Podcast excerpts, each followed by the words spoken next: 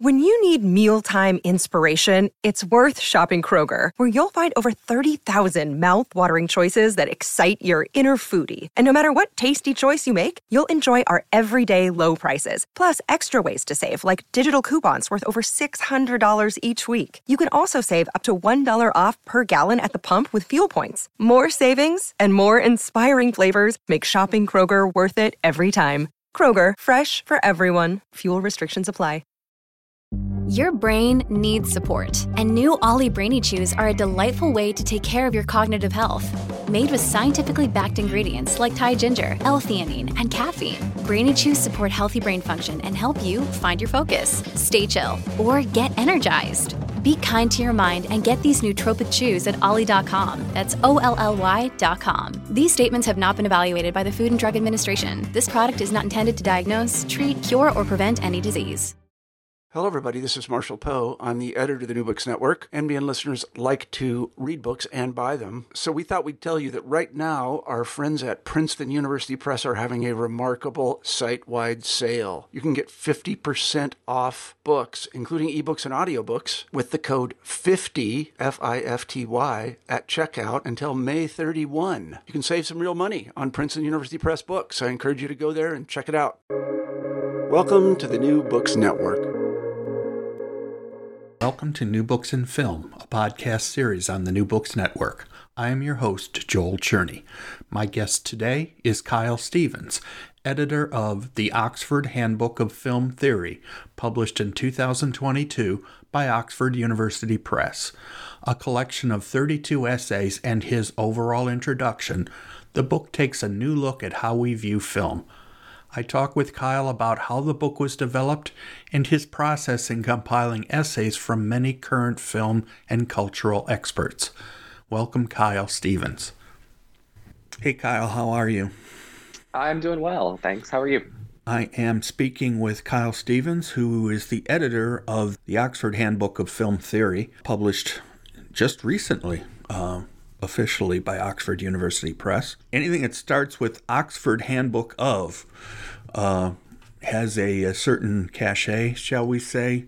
So it's interesting that uh, you're able to put together a collection of essays which uh, meets their their standards and approval. So uh, I'm glad we have time to talk about it.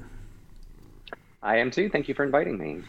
So we were talking about this just before we started. This collection obviously was originally supposed to be out quite a while ago, but the pandemic got in the way, which is not a surprise. Uh, I've had some people I've talked to about books that they actually wrote during the pandemic, so it pushed things through. But for most, it's it made for a uh, a bit of a delay and sometimes long, you know, other kinds of issues. So what, uh, before we go in more detail of the book, what is your background as far as film, you know, as far as film theory and film in the first place? You actually uh, are a professor at uh, Appalachian State University, so in film studies. So, what led you to decide film studies was something you wanted to uh, be involved with?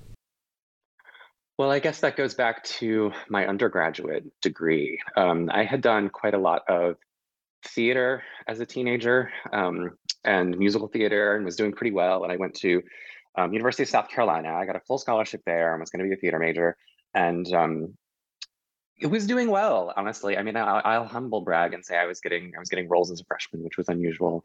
Um, but I found that the classes. So there was a, a professor, a new professor. She started the same year that I was a freshman, named Susan Courtney, and she was fresh out of Berkeley, University of California, Berkeley's program, which is so great. And in her classes, you know, we were reading Freud and we were reading Marx, and uh, it just became so much more interesting to interpret genres of texts rather than just like an individual role for me. So, so Susan Courtney really had a huge effect on sort of luring me away from other plans that I'd had, and really just making me um, fascinated by film and and studying film. Um, and that changed a lot. Um, you know, this was before YouTube, all of that stuff. So this is before even the the digital turn. This is the, the very late '90s. So um, film, film and television still felt like the place that you could go to think about dominant culture and the circulation of ideas and values kind of in culture, sort of Frankfurt School style. Um, I don't think that that's the case anymore. Um, film film isn't dominant. You know, video games, TikTok, lots of things are, or if anything, is dominant anymore. I mean, it, culture has become so fragmented. Um, so all, all of that's changed, but that was the original kind of draw and the original appeal. It's part of why I wanted to edit this collection and try and revitalize some sense of disciplinarity in in the discipline of film studies because it it's become so spread out. Um, there's we've had so many years of people uh, keen on studying new and different things, which is great, um, but it just kind of leads also to a sort of flattening out, so that you know because everything is media now, right? So film and media studies starts to just encompass everything, and I missed I missed when I when I look back at the history of film studies, history of film theory, people were having conversations and people were having, you know, debates about ideas and talking to each other. And I was really hoping that, you know, without trying to so go broad and do all of media, just say like, well, we can still study film and like how do we look forward rather than just looking back at the history of film theory? How do we how do we start to have conversations moving forward with each other and try and get some depth back rather than just kind of breadth of studying more and new and different things. Um, that, that's actually more about the book. You asked about me, didn't you? Right. that's fine. I, I, it's sort of all intertwined. I mean, as I say, is, if it, it, it, it's more of those issues is that uh, what I like to do is always find out more about the authors since our podcasts are all book based, you know, or the concept at least. We're starting to branch out a little bit into some more non book, you know, some more general topic rather than being book based. Um, I know people like to learn more about the authors because many of our listeners are authors, either of books or writing, and a lot of them are academics. So sure. it's the kind of thing where they get useful information to learn more about other people's journeys. And that's always one of the reasons I like starting with that. And plus, it often gives focus to whatever you're writing anyway. Absolutely. Uh, so I went to grad school at University, University of Pittsburgh, which is a really great program. Um, I, I, it was technically called the Cultural and Critical Studies program, and I really liked it because it was very much um, it emphasized both history and theory, and the way that history and theory are not really separable from each other. Uh, and my my advisor Lucy Fischer um, is a is a wonderful film scholar, and you know she she she reined me in a little bit. I wanted to do a kind of more theoretical dissertation in the end but you know she was like you know pick an author pick a pick a period pick a genre. So i, I did. I, I picked mike nichols which gave me 50 years and a lot of films to work with. So i still got to go in all the directions that i wanted to and write about sound and the close up and silence and all kinds of all kinds of stuff which was which was great. And those are still a lot of my interests my interest in performance and sound and comedy. Those are all sort of there still rooted in in that book. And I'm also very much a Cavellian. Um, I'm a fan of the work of Stanley Cavell, the Harvard philosopher who really is a philosopher of language, but he wrote about film, though I still think that he's a philosopher of language even when he's writing about film. um, and so I, I, was very much, I've always been concerned sort of with our experiences, our aesthetic experiences, our, our political experiences. Um, so in a way, you know, after everyone wanted to talk about the turn to the digital in the 2000s, I felt kind of left out of the field a little bit because I didn't think our experience of the digital image was all that different from the analog image. Um, so I just sort of, you know, then then the affect sort of turn to affect happens, and I think phenomenology and experience is getting its its due now. So I'm pleased to see that. Um, yeah. And your Mike Nichols book actually was pub. Uh, your your work with the your, for your dissertation became a book that you published through Oxford University Press, as a matter of fact. So uh, that's right. That is, yeah. that is your your that's your main book, or you? I know you have obviously a lot of writing, but is besides this new collection, that's your main book out there, right? That's right. That's that's my only monograph. I'm working on two others at the moment. I'm yeah. chipping away at them, but you're not yeah. an academic unless you're not working on at least three projects at the same time. So I suppose that's true. But uh, yeah. so, uh, how do you use your current what you your your your primary focus in your everyday teaching? I mean, are you able to in an undergrad? I'm assuming it's an undergrad program that you teach in, although it might you know you can correct me if needed. Uh, are you able? Do you find yourself able to use some of these concepts and some of your thoughts over the years in your teaching? Absolutely, absolutely. Uh, I I am lucky to have a lot of control over what I teach. Um, I'm the chair of the program at App State, and really, it's very it's a, we have a lot of majors um, relative to our department. We have the same number of majors and concentrators as the literature side does, but it's just the two of us, me and my my colleague Dr. Craig Fischer, um, which is great. He's he's got just this incredible uh, memory. He's so wonderful with details, and he knows so much about experimental film and horror film and all the things that I do not know very much about. And I've got the sort of mainstream side down and the theoretical side down. So, uh, yeah, I mean, I'm, I'm teaching a film theory class right now, which is wonderful. It's one of my favorite classes to teach. Uh, last semester, I, I, taught a whole course on dark comedy, which was a lot of fun. Um, I don't really like to teach my own work. I find that students don't really want to engage with it and, and it's it's a little bit awkward for everyone um, but of course all, all of the ideas and, and my, my background my tastes kind of bleed through in what i what i choose to teach and um, i'm sure are probably more evident than i even intend in my body language to students so um, anyway uh, like i said before a title like oxford uh, handbook of film theory sounds like it, it is covering a pretty important topic, and obviously it is. Uh, and because it has uh, quite a bit of academic weight to it, uh, it's one of the reasons I purposely wanted to talk to you because, as you pointed out in the introduction, um, there's a lot of room for updating and refocusing the concept of film theory and uh, these essays that you present definitely seem to uh, to focus what you talk about right from the very beginning.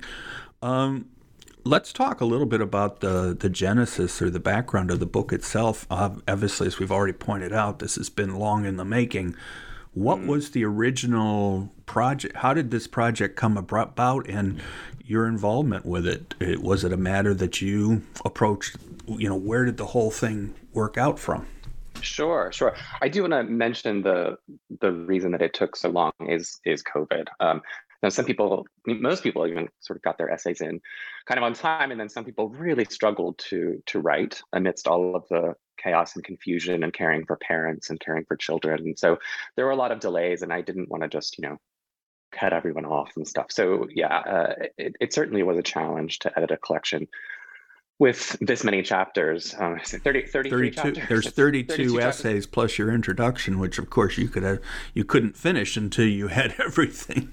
that's place. right. That's right. So it was it was certainly we did lose a few people along the way, uh, and then got you know new people on board. So it was it was a, a challenge. I think more more challenging even than to edit a volume of this scope in in non-pandemic times. Um, but so I, um, yeah, so I did my first book with Oxford University Press, and then I've been um, a reader for them, you know, over the years. And uh, I think Norm Hirschy, who was not the editor on my first book, but who I got to know, um, just sort of giving feedback, you know, meeting at conferences, being being a reviewer for other titles. Um, I think you know we we really work well together, and he asked if I had any interest in in editing a handbook of my own, he suggested the Oxford Handbook of American Cinema, um, which was very appealing, but I immediately asked, why not the Oxford Handbook of Film Theory? Um, that was where my my heart was, um, because I've, I, I just really felt it was time. I, I the, the Society for Cinema and Media Studies conference, the, the sort of big film studies conference that happens every year, um, it's a wonderful conference and lots and lots of wonderful papers are given but it's been a topic of conversation for years um, that you know people who do TV studies think film is privileged. People who think who do film studies think video games are privileged. There's just there's just like so much going on, and people people don't always. Um, that's what I meant before about sort of the what what is our discipline really, you know? And so there there was a hand an Oxford Handbook of Film and Media Studies that came out maybe 10 15 years ago um, and you know and it's trying to include like all of those different media and you know and and i didn't want to have a volume that was like trying to do fandom and reception studies and video games and, and all these things all of those areas are big enough to have their own handbooks now. So really my my strategy, my vision was to narrow back in and only consider film, um, which is kind of radical now. Just to say, you know what, film is enough. Like it, even if it's no longer the dominant cultural, you know, form of entertainment or art, it still can matter to us, and we can still have conversations about it. So that was the the reason that I really wanted to do film theory and specifically make it not film and media theory, um, just because that's, like I said, that's just grown so large, and I think sort of unwieldy in a way. Um, and then the sections kind of came to me really, really quickly. Um, the only thing that changed from my initial proposal, which eh, you know, I, I, I knew I wanted the, the first section is meta theory. I, I knew I wanted that theory, sort of reflecting about the theory.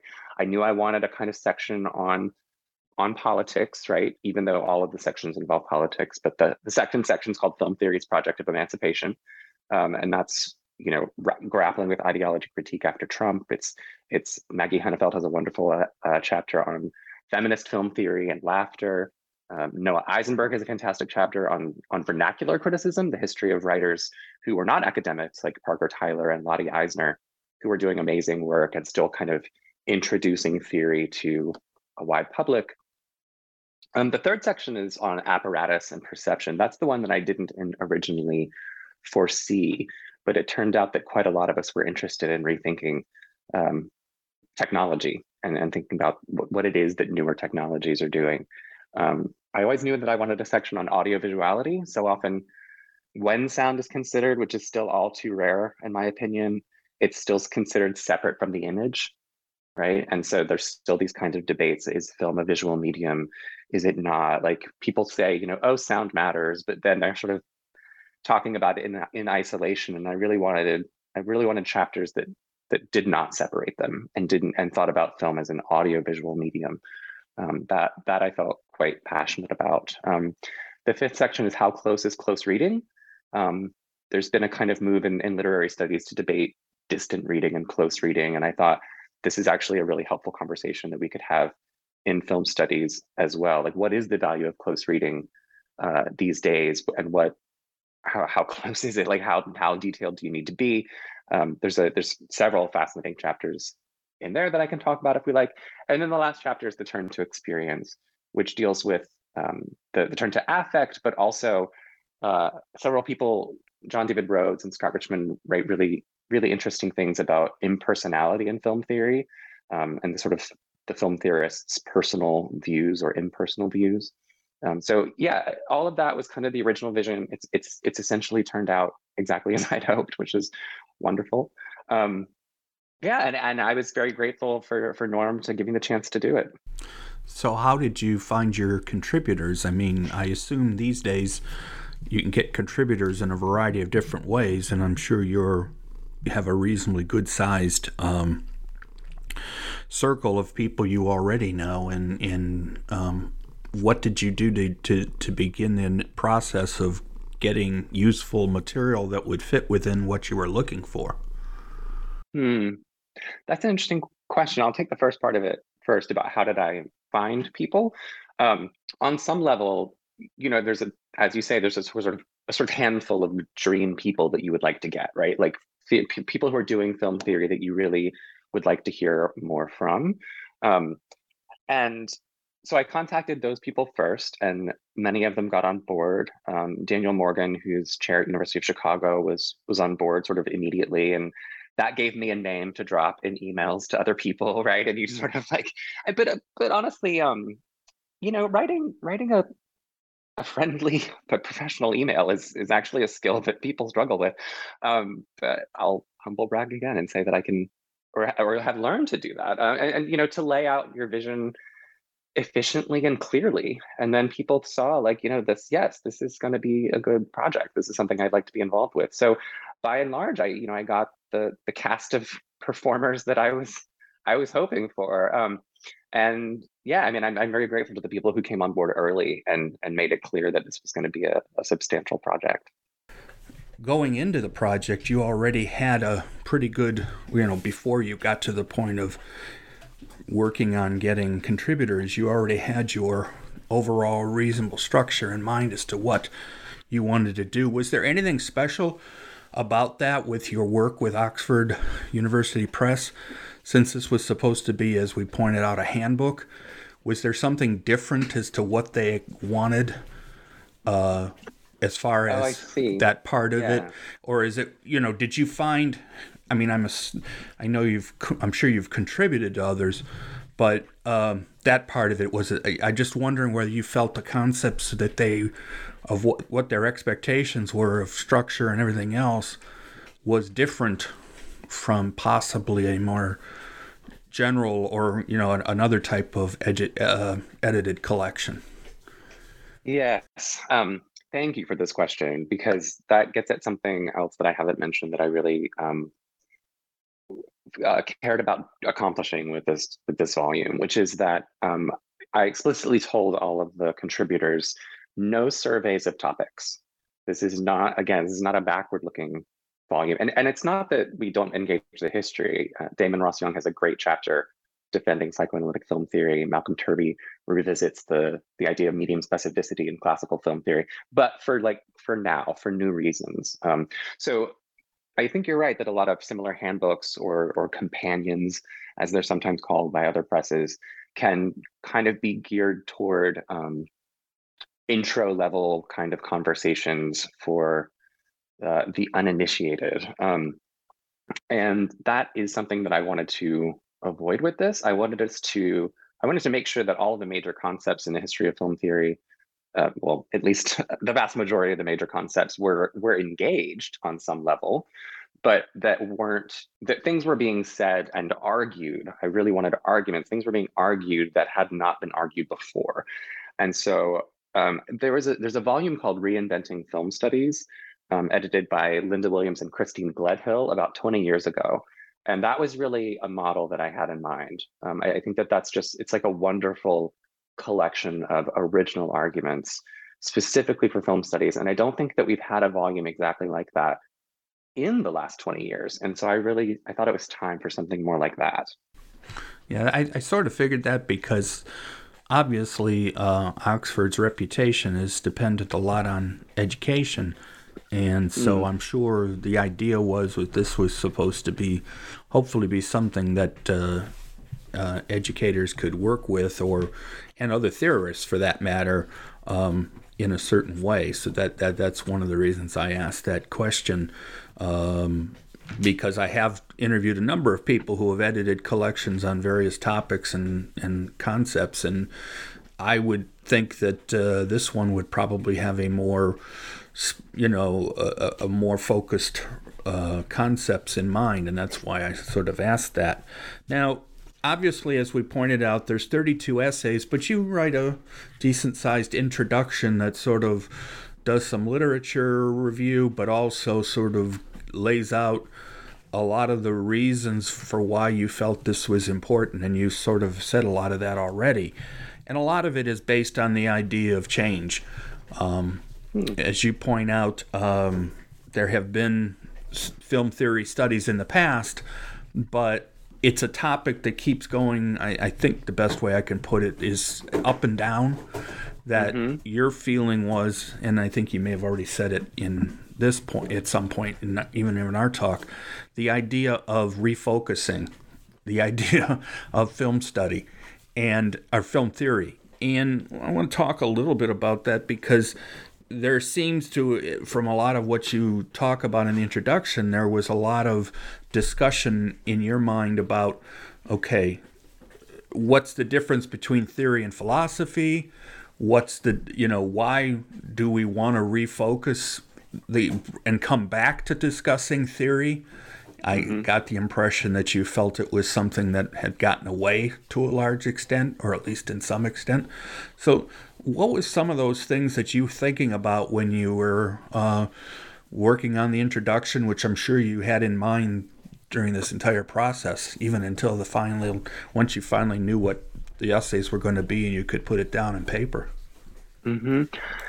Um, yeah. So the introduction, where I start is trying to sort of trace the origin an origin story for film theory, and that's really, you know, remembering its place in the the social justice movements of the late 60s and early 70s um, when you know as i as i point out in the introduction you know laura mulvey peter wollen like people writing really amazing and influential essays were not yet academics. In fact most people doing what we would call film theory weren't academics. They were they were people trying to participate in a whole social upheaval right? Um, and it, it seems to bother me, or it did bother me, it does bother me, that after, um, you know, th- this idea that film theory sort of died in the late 90s, there was a, a book about, you know, we're, we're now in the post theory moment. Um, it was said, and, and then like the, the very people that you would expect to be working in the area of film theory moved over to kind of create this area of film and philosophy or film hyphen philosophy to think about whether or not can film films can do something like philosophy. And and honestly, I've I belong to that group as well. I mean, that that my first book I think engages a lot of that. Um, as, as most of my work does. That that's um, you know, Cavell is a big part of that that body of scholarship and thinking about you know how and whether and when do we think in images and can movies replicate this or you know do they follow how you know the work of Gilles Deleuze is a big part of this this this this set and um and and I I like it very much but I was really gripped by this question of can we distinguish philosophy and theory? Why was there never a an impulse to say you know or ask can films do theory right? Why, why would the question not be raised? Um, what what is the value of theory and why do people seem so resistant to it right now? The chapters the introduction title is the very thought of theory. And I try sort of like I, I mean that in two ways. Like I want to get at like what can theory think, but also this idea that like the very thought of it just sort of ruffles people's feathers. Um, and you know there was a film theories study study scholarly interest group um, for the Society of Cinema Media Studies, and it died. But the film and philosophy studies uh, scholarly interest group thrives. Um, and I do think that there there's not ultimately a way I, I, think to distinguish fully between philosophy and theory. I think it's basically ultimately sociological. But I do also think that philosophy tends toward systems. I think it tends toward thinking in terms of truth and falsity um, at its at its heart. I mean, ethics and aesthetics perhaps perhaps not, but fundamentally it wants standards to hold itself to. That's a big part of of philosophical rigor, and so I think it can constrain us, people who want to do theory, in in the hopes of participating in that sort of original idealistic socialist social social uh, justice oriented kind of mindset right? Like that the philosophy doesn't exactly excel at that kind of speculative thinking um, whereas theory does. And i think that maybe some you know reasonably common sense argued speculation is, is absolutely worthwhile.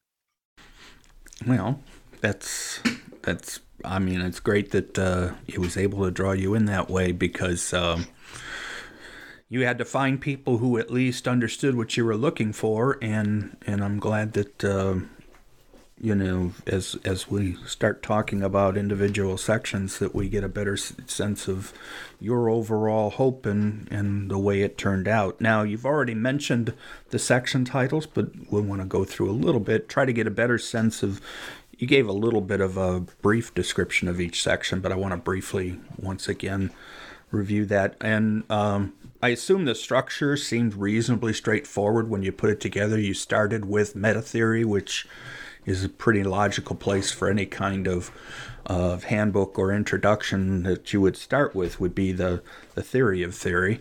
Um, so, uh, what was your uh, feeling when you uh, what were you looking for as far as essays for that particular section? Well, again, I mean, I I found such amazing people that part of the I mean, I knew the sections, I knew the sort of general topics that I wanted, but I gave people freedom within that um, to to select. I, I, wasn't assigning topics, right? Um, I, we we were having conversations about what would be the best thing um, to include, and so you know, like for example, I mentioned Damon Ross Young's defense of psychoanalytic film theory, which you know I, I haven't historically been a fan of psychoanalytic film theory, so it was a really great and rewarding experience to have the editorial back and forth with him and and you know to sort of be devil's advocate to challenge and then be convinced. And you know that those that was great. Um, I, I knew that daniel morgan would write something about um, aesthetics and aesthetic philosophy problems in, in aesthetic philosophy but also bring it back to bear on the conversation of film theory which he absolutely does um, brian price is also engaging the, the, the borders of philosophy and theory which i think is kind of appropriate in the meta theory section um, looking at what moving images can do uh, in terms of moral philosophy. Domietta Torlasco's essay contemplating the borders between what film, video, and essays and video essays can do, um, and, and reflecting on video essays as a form of of meta theory uh, as well. And, and then, as, as I mentioned, Malcolm Turvey uh, has a great defense of, of the medium and, and returning this idea of medium specificity to us. I know that's an interesting concept because a lot of times now when you, I mean, I it's gotten to a point where I don't think I've interviewed anybody related to, unless it's been devoted to a particular film. It seems like normal now that most books on the subject, film related subjects, tends to be more, doesn't focus just on film um, That's right. That's right. A lot of the ancillary and similar concepts. I mean, obviously, film and, and television have a certain amount of uh, of overlap, especially these days, given the way things are are, are put out. But film does is different, and um, it's it's worthwhile reminding people of that and and giving a defense to the idea that we're talking about film. Yeah, that's something else that I get into in the introduction, and that's the part of me that's also more about language than than the medium. Because as you say, I think there's no real re, real way to distinguish between film and television anymore, and yet we still know when to use the word movie or film and when not to. Right? There is something we mean by it, and that was part of what I wanted us to get at.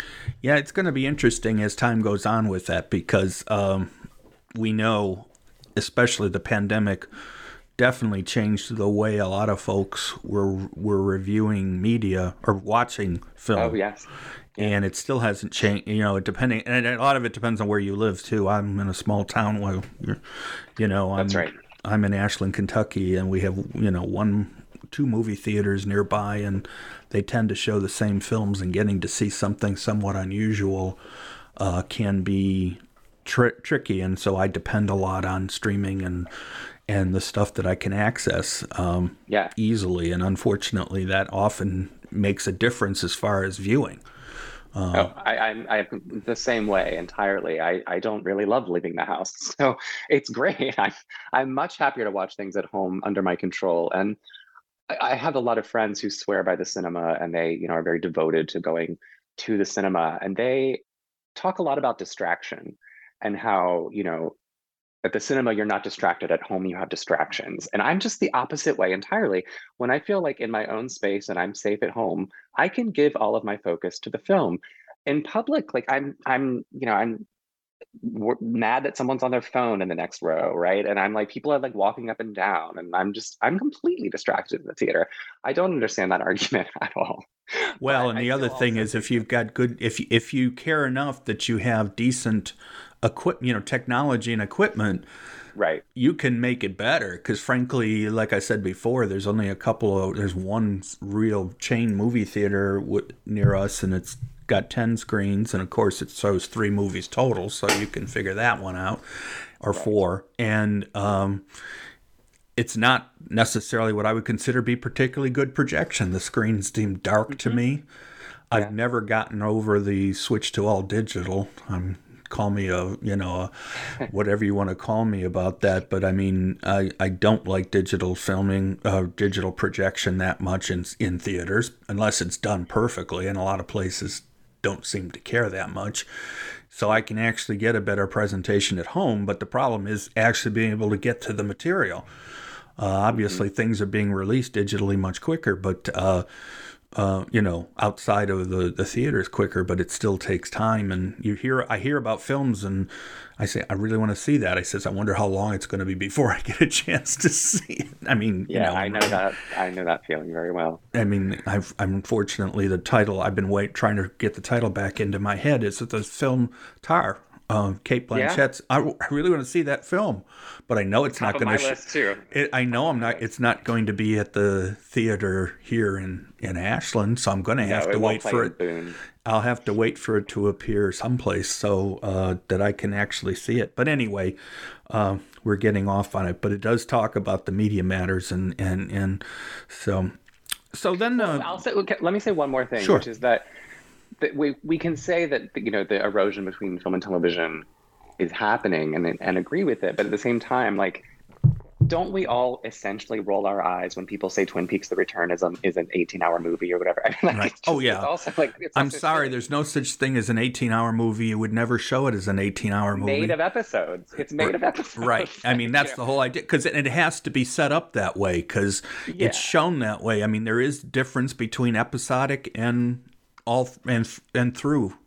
And yeah. that, that's it. I mean you can't i mean yeah we can we can take a look at a film you know a blockbuster from back in the day the three hour blockbusters like ben hur and those films but they're still one story and it's mm-hmm. not meant to be broken up. It's meant to be shown in its complete right. in, in its entirety. And even if there's an intermission or even if there's breaks it still comes down to the fact that of course, these days it seems like the intermission has disappeared. We now see three-hour films, and that's another reason, by the way, about going to the theaters. That's a good point too. If you tell me I'm going to be a three-hour film and I'm going to the theater, I'm could be in trouble. So, but I mean, it's that kind of thing where um, there we, there luckily is a pretty good way that you can still differentiate even things that are on Netflix, you know which are films and which aren't, which aren't, That's even right. though you're watching right. them all on quote unquote television. So exactly. So then, in the second section, film theories, film theories, project of emancipation. Um, you're trying to uh, the, the the phrase the phrase you use in the introduction is unlearn ways of seeing and hearing movies and thinking about cinema. What was your your hope with with those essays? Well, I take that phrase "project of emancipation" from an essay by Karen Ear called "Ideology Critique 2.0," and I really like this essay. Um, she's a brilliant literary scholar um, and cultural theorist, and she really, you know, Ideology Critique 2.0 is really taking a lot of scholars to task for kind of offering up arguments that they know everyone agrees with so that in effect they're generating propaganda as she puts it um, so you know writing to an academic audience now and saying um, you know don't be misogynist or something like it's it's it's kind of like you know you one sort of assumes a somewhat liberal readership already and um, so that that we need to find new ways but it's not as though these projects are finished or completed right? So we need to stop repeating the same ways of doing them and try and find new ways of achieving these these goals for for race, class, gender, sexuality, ability,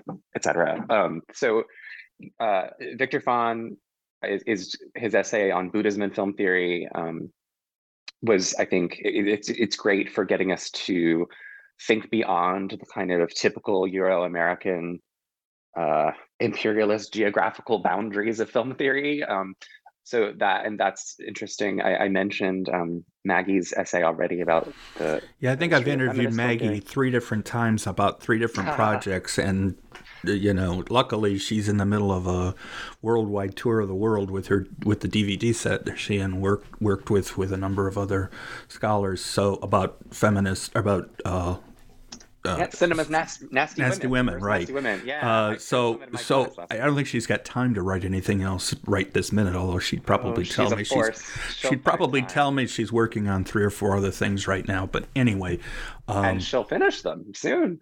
Um, she's she's amazing. Uh, Nico Baumbach, um, his essay on film theory as ideology critique after Trump, and really kind of reckoning with the the sharp divide in the culture wars um, after after Trump, and how do we move forward in that conversation? Uh, I mentioned Noah Isenberg's chapter on vernacular criticism, and then finally in that section, Kara Keeling has a chapter about cinematic Black feminist theory, um, using three different films directed by um, Black filmmakers: Daughters of the Dust, Eve's Bayou, and Mississippi Damned, and that's that's also a, a really rich rich essay. It's Kaley Cuoco for Priceline. Ready to go to your happy place for a happy price? Well, why didn't you say so? Just download the Priceline app right now and save up to 60% on hotels. So, whether it's Cousin Kevin's Kazoo concert in Kansas City, go Kevin, or Becky's Bachelorette Bash in Bermuda, you never have to miss a trip ever again. So, download the Priceline app today. Your savings are waiting. Go to your happy place for a happy price. Go to your happy price, Priceline. I think uh, that is one of the positives of our uh, that we now have this blown up way of sharing material that we now are able to not only see material like for example the what you talked about Victor Fan's essay we, we it's easier to see some of the films because they're being released in an easier way and cheaper way so we get a chance to see them that years and years ago we probably would never get a chance or it'd be very difficult. But in the same way uh, there's also the ability for some of the the folks that you talk about and and some of the concepts to appear because there's a need for them to how do we put this fill up space to an extent too? Uh, well, and, yeah, and the good thing is, is that, uh, like I say, you may have to do a deep dive sometimes, but it's useful that they're there to help us uh, better understand to, to get to things other than the most obvious fare that's out there. I agree, and that's part of the the way that theory needs history and history needs theory, right? We we need to be able to see these films. It's it's funny that we're at a moment in film studies where the kind of most cutting edge work is being done on rediscovering films in the 1910s. You know, it's like that's the kind of the future is 1910. Um, but that, that's you know like the cinema's first nasty women set. Um, the the work that that Ali Field, Jackie Stewart, are, people are doing to recover black films from the, the 1910s 1920s it's all it's all super fascinating yeah and, and and as you point out that that's the, the past there's still so much and uh, probably my favorite books that I usually review or do interviews with film related are things that do have a historical bent to them. And, and I really like learning more about it. And even though in many cases, especially, that some of these uh, films and you know we're lucky if we have only a few frames or a few bits and pieces, right. but right. it helps to uh, put the whole concept together and and understanding the importance of them and, and and the work that was done that people nowadays can look back and even if they don't mean it, you know, they don't come right on and say this is why, you know, this was part of my idea. Uh, it's still there as part of the, the history part of, uh, of film. Mm-hmm. So then, section three, apparatus and perception. Now we're getting the next two chapters, as you pointed out, are, are now are into the more, how do we put this, physical aspect of filmmaking uh, and film projection and yeah, that's right. an important part. I mean, it's easy to say to just think about you know story and even cinematography to an extent and camera shots and such, but um, the concepts of that the requirements and and and, and so apparatus. So one is more or less creation, and the other is um, projection, for lack of a better way of putting it, or presentation it's a combination. Those two chapters more or less talk about the two sides, and in fact, you have a, a essay of your own in the section three apparatus and perception that you talk about headphones, cinema, cinematic listening, and the frame of the skull, which I suspect I know. I didn't get a chance to read it closely, but I suspect based on your uh, concepts related, your talk about sound, I would think that that was your way of, you know, giving that an, an important view in in in the uh, in the discussion.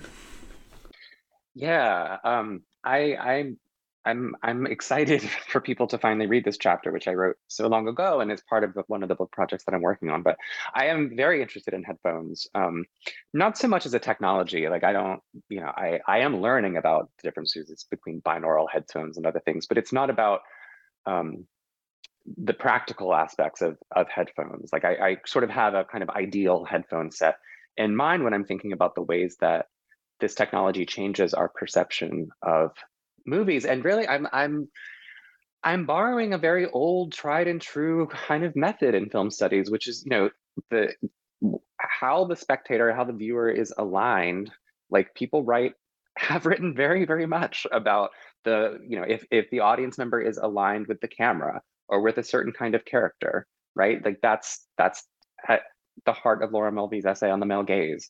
Um, that's at the heart of christian metz's work. That's at the heart of you know daniel morgan's recent book. He's got a great book about camera movement and agency and and our ability to kind of negotiate sort of how we see the cinematic world.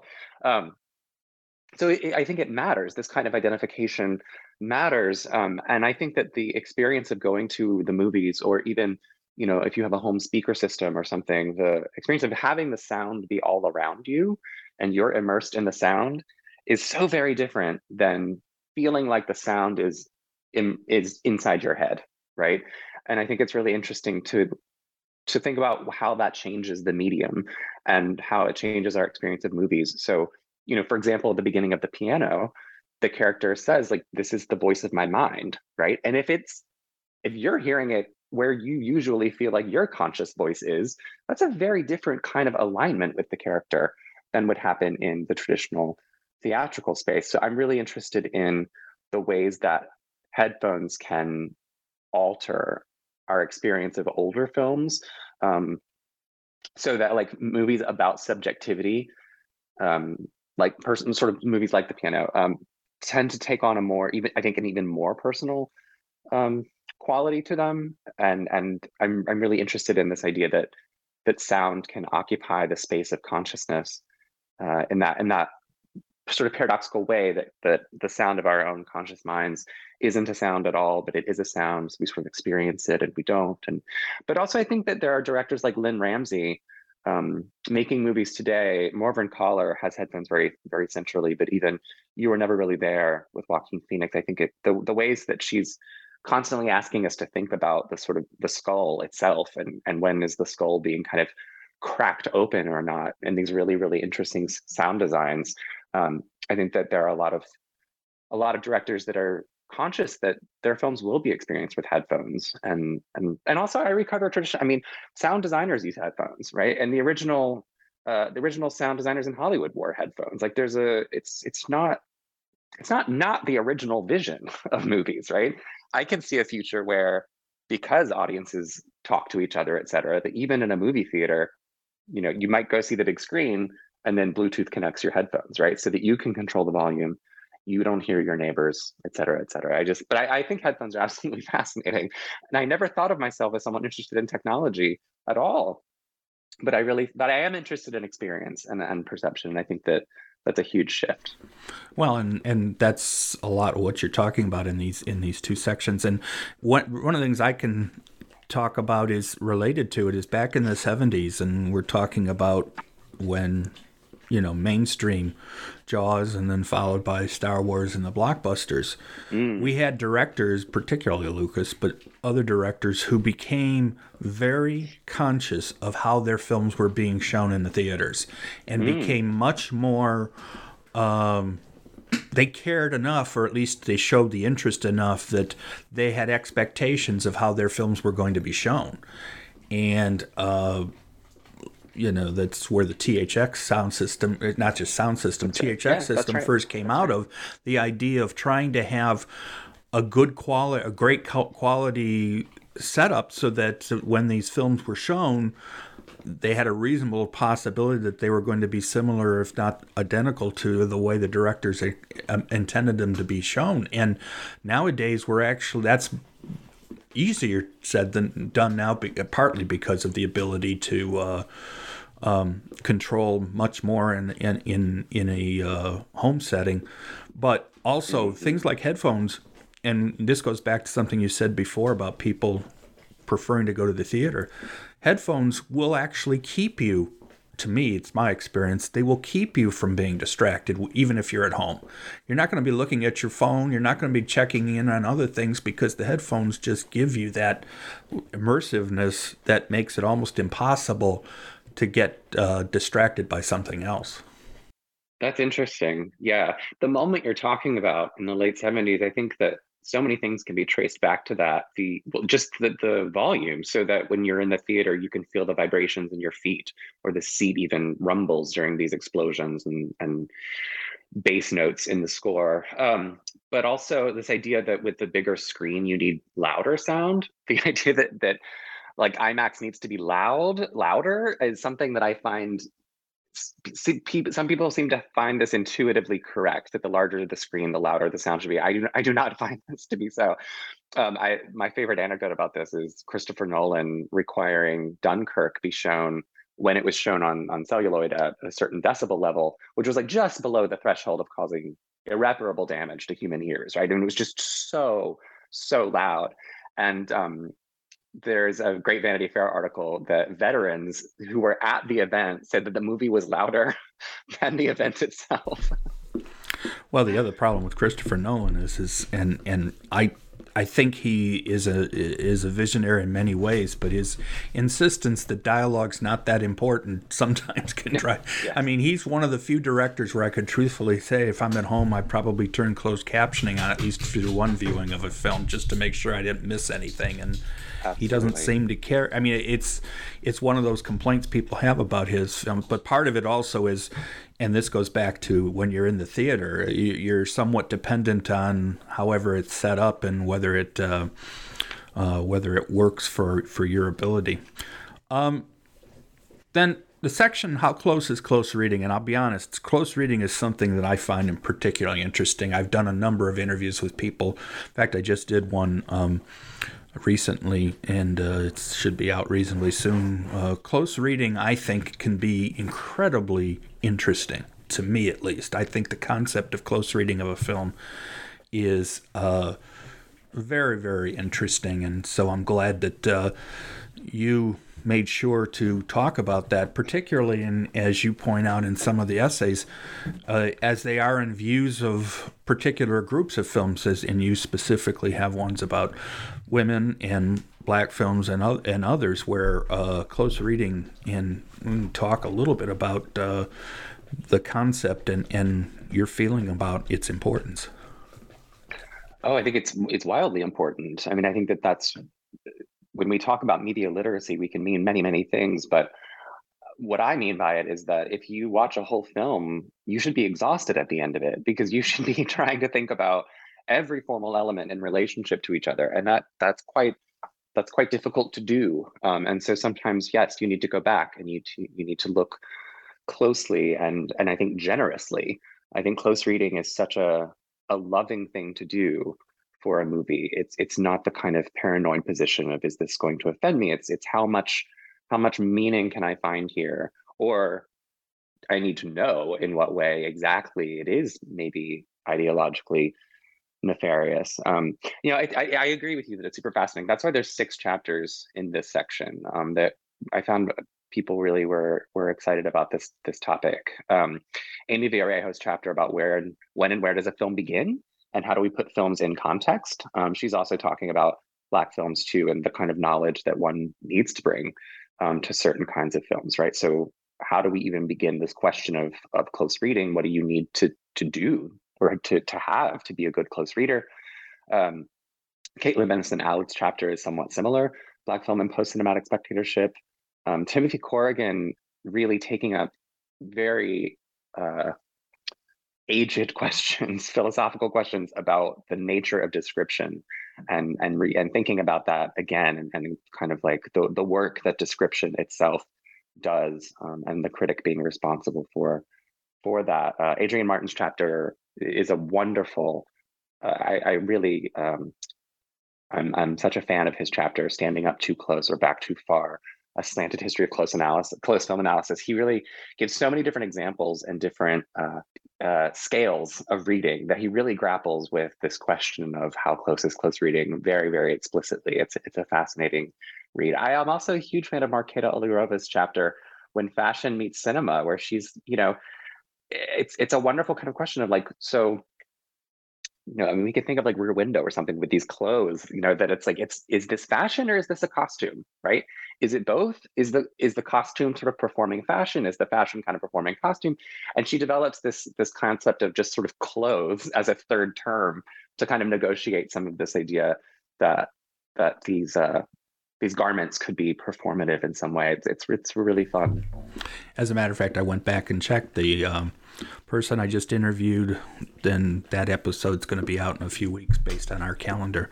Um, it's Diane Negra. She did a close reading of Hitchcock's Shadow of a Doubt, and we had a great discussion about so many of these concepts related to close reading and and we spent a good part of time discussing that even though the film was made during it's Hitchcock's ni- 1942 or 3 I don't remember now off the top of my head but it was filmed during World War II and it was theoretically that was the time period the film takes place but it's not overt it's not mm. like Saboteur where it's specifically war related. It's going on, but we don't see it clearly. And, and in discussing uh, the film, we talked a little bit about how it's there. It's just not as obvious as some other films. And it just became to me such a great way of discussing a film in that kind of detail that I think makes uh, close reading so interesting.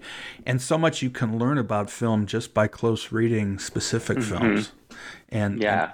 And, I just find the concept it, it, to me it's just such an important role of of writing as far as uh, film books and film writing.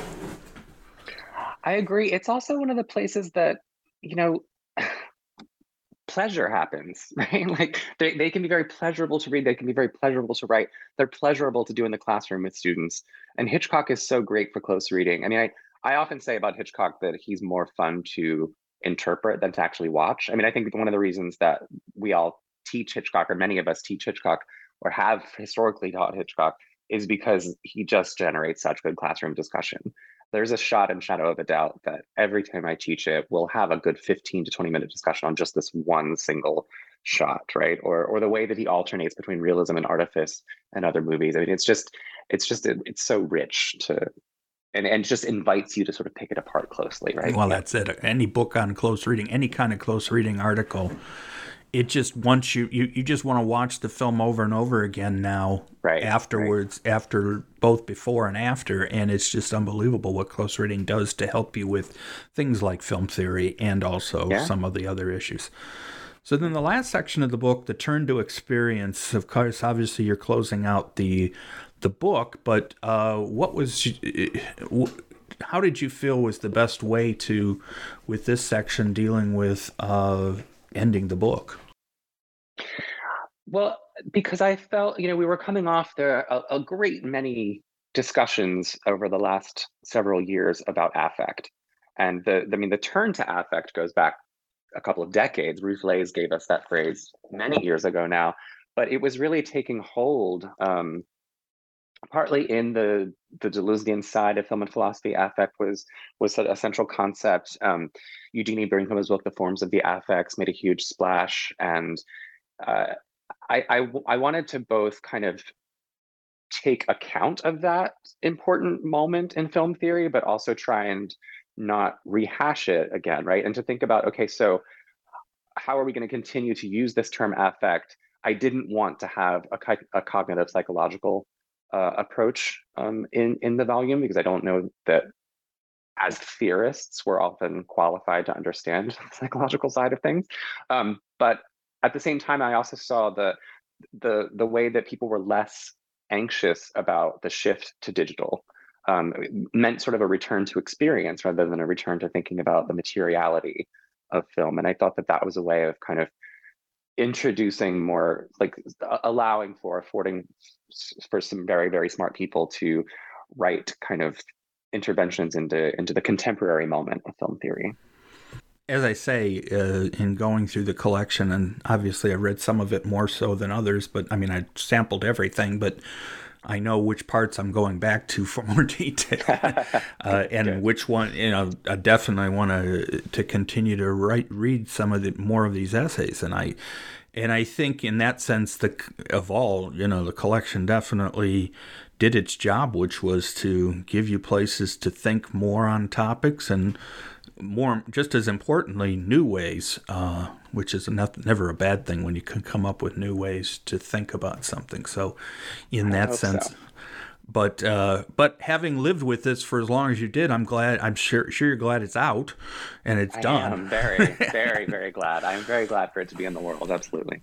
Well, uh, as I say, I found it to be just a a, a great uh, section, you know, a great book in and of itself, and and some of these essays. It, you know, I can see easily using them in, in various, how they'd be useful in various settings. So you had indicated now, of course, you've, you've since moved on, thankfully, as you can, you know, it's time to, to move on and now with uh, things the way they are. But uh, it sounds like you've still got a number of projects in mind going forward. I do. I do. Well, I hope uh, um, it doesn't take as long from now going forward. I mean, we'll but, see. We'll mm-hmm. see. Hopefully, no yeah. more pandemics will help with that. So, that well, definitely help. Kyle, I was very glad we were able to talk. We had to reschedule a couple things a couple times, but we were able to put it together. Um, I really think that academics in particular, but students, uh, people, and and and anybody who considers themselves to be a, a, a serious film viewer and or uh, has shown interest will find useful material in this collection to help them better understand, particularly in the 21st century, which is what your main goal was from the very beginning to try to talk about uh, the modern film as, as as we have it now. So that's right. Uh, I hope uh, that uh, you felt that the project did what you hoped it did, and I hope the reaction's been well from people who uh, who have looked at it. Who have I don't know whether you've gotten any feedback from anyone about parts of it. No, you're we're at the cutting edge here. It's I think it starts shipping next week. Okay, good. Then we're then we're right on time, which is good because I know I know you it actually the the pre-orders went out a month ago. So uh, That's right. Uh, the good thing is, is now there, there are other wares, and I guess uh, so that should be good. And anyway, um, thank you for joining me. I'm glad we were able to talk about it, and I hope things continue to go well for you, and that uh, you continue to find the ways to uh, discuss those topics that you brought up in this book uh, going forward. Thank you so much. Thanks for the invitation. This was this was wonderful. A great thanks to Kyle Stevens for his time. This is an important collection for academic and professional aspects of 21st century film.